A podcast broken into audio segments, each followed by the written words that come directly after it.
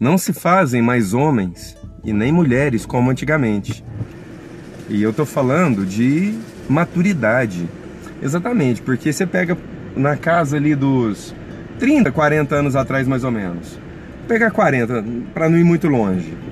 Ali na década de 80, uma pessoa com 20 anos de idade já era adulto, é, já tinha um, uma vida adulta estruturada ou em estruturação, mas com a cabeça, com a mentalidade adulta para viver independência, para ir para o mundo. Você pega uma pessoa de 20 anos hoje, comparado a uma pessoa de 20 anos, de, com 20 anos a 40 anos atrás, equivale a uma pessoa de 12. É, os de 20 hoje parece os de 12 de 1980. É, até seu Matias. Entende? E a gente tem ficado cada levado cada vez mais tempo para amadurecer. Isso é péssimo. É péssimo porque é, fica uma, uma dependência muito grande da família de origem. E quanto maior for o seu vínculo com a sua família de origem, menor o seu vínculo com seus projetos pessoais. É, você vê, eu tenho uma filhinha de quatro meses, quase cinco. Quando, é, o vínculo dela com a gente hoje é total, ela é totalmente dependente, claro, é um bebê. É, qual que é o projeto pessoal dela? o projeto pessoal dela é mamar, dormir, ganhar proteção, ser reconhecida, ter acolhimento, ter vínculo, etc. Inconscientemente é o, o projeto de vida dela hoje, é o que ela mais precisa.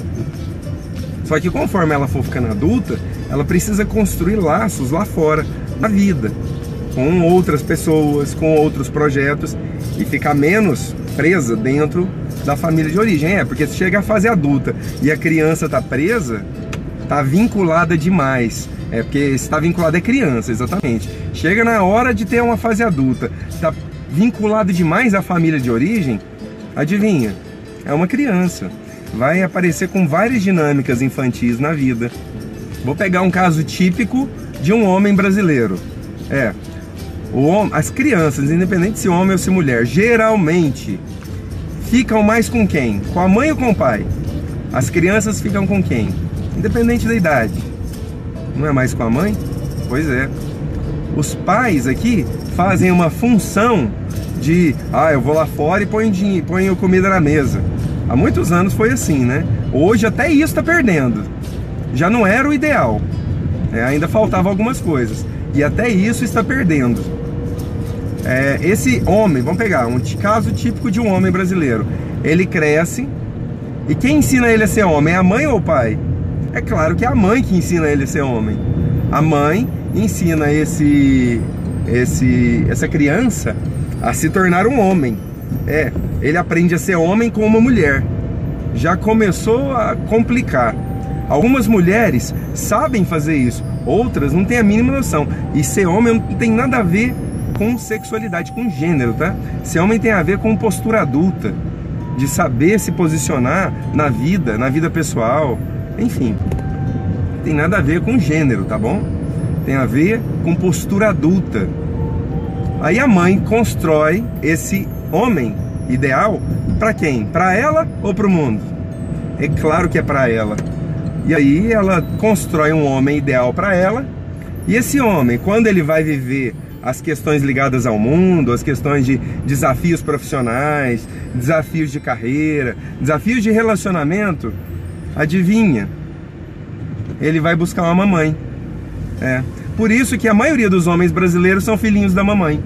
A maioria, vou repetir, a maioria dos homens brasileiros são filhinhos da mamãe, para atender o que a mamãe queria, para fazer o que a mamãe gostaria, etc, etc, etc. Aí detalhe, a raiva que esse homem tem, muitos têm, da mãe, adivinha quem que ele vai descarregar? Nas mulheres que ele encontra na vida. Essa é a história, por exemplo, de homens violentos. A raiva que ele não consegue descontar. Isso é postura de um homem? Ficar atropelando as mulheres? É claro que não, isso é a postura de uma pessoa doente. Uma pessoa doente que não tem a mínima noção o que, que é vida, o que, que é relacionamento. Não tem a mínima noção. E aí vive cheio de medo, de raiva, de culpa e descarrega isso tudo no relacionamento afetivo. É uma pena, né? Mas isso é muito mais comum do que você possa imaginar. Muito mais comum do que você possa imaginar. É. Então eu torço para que os homens, tanto homens quanto mulheres, mas em especial hoje eu estou falando dos homens, é, eu torço para que os homens aprendam um caminho mais saudável em direção à vida, em direção às questões relevantes da vida, como relacionamento, como trabalho, como o que, que é família, principalmente espiritualidade, aprender a jogar fora tudo que foi colocado de ruim dentro deles e seguir um caminho melhor. Jogar fora o que não presta e aproveitar o que é bom. Tudo isso com amor. É um desafio porque exige desenvolvimento pessoal. Exige desenvolvimento pessoal.